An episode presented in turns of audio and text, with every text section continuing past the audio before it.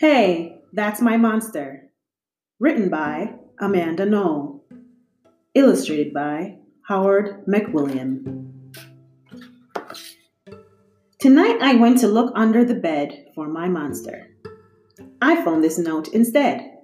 So long, kid. Got to go. Someone needs me more than you do, Gabe. What? Gabe was my monster. Nobody needed him more than me. But someone sure did need a monster. My little sister Emma. Now that Emma slept in a toddler bed, she liked to climb out bed, roam the house, and play noisy games at night. I knew a monster would keep her in bed so she could fall asleep. But not my monster. I had to get Gabe back.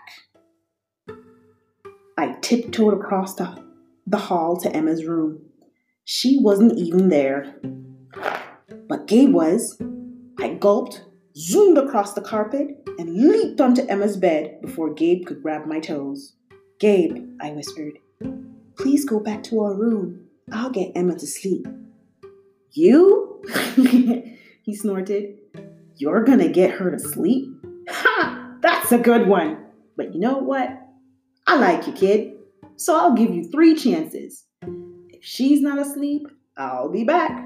And Gabe was gone. Just then, Emma toddled into the room. She clearly needed a monster. Maybe she didn't know how to get one, but I did. Hey, Emma, I said, let's play. Can you knock on the floor? Emma knocked with a dinosaur. It worked.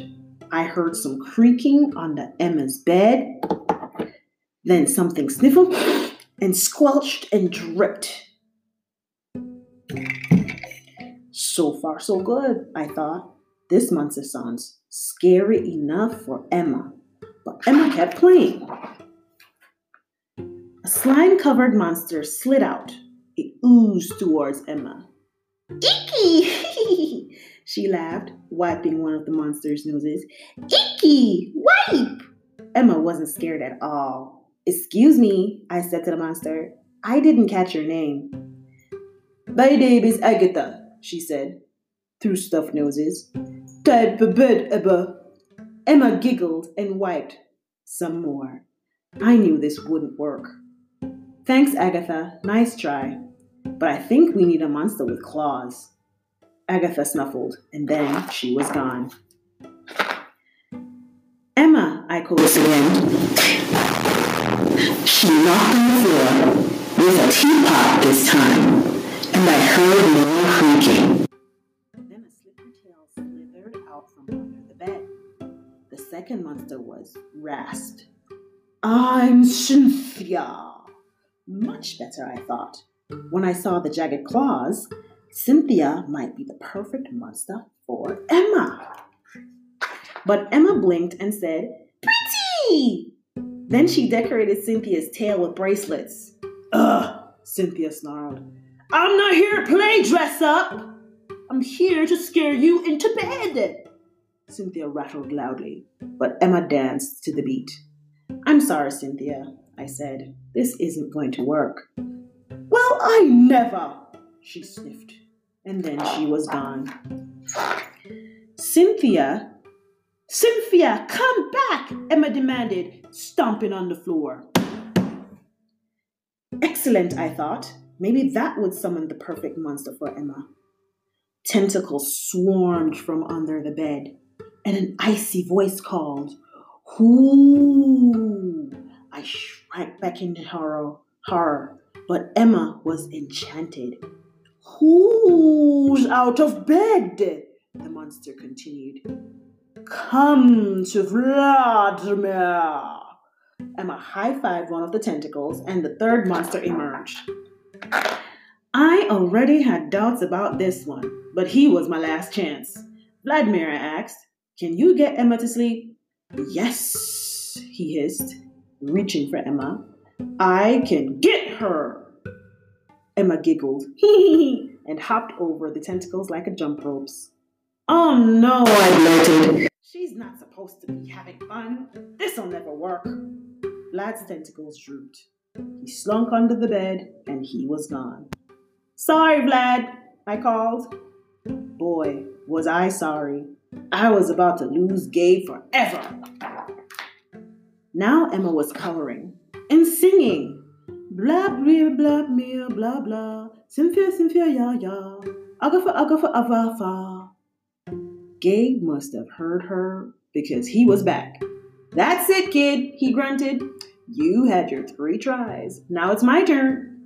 Gabe's green ooze sizzled across the floor as he growled, Put the crayon down!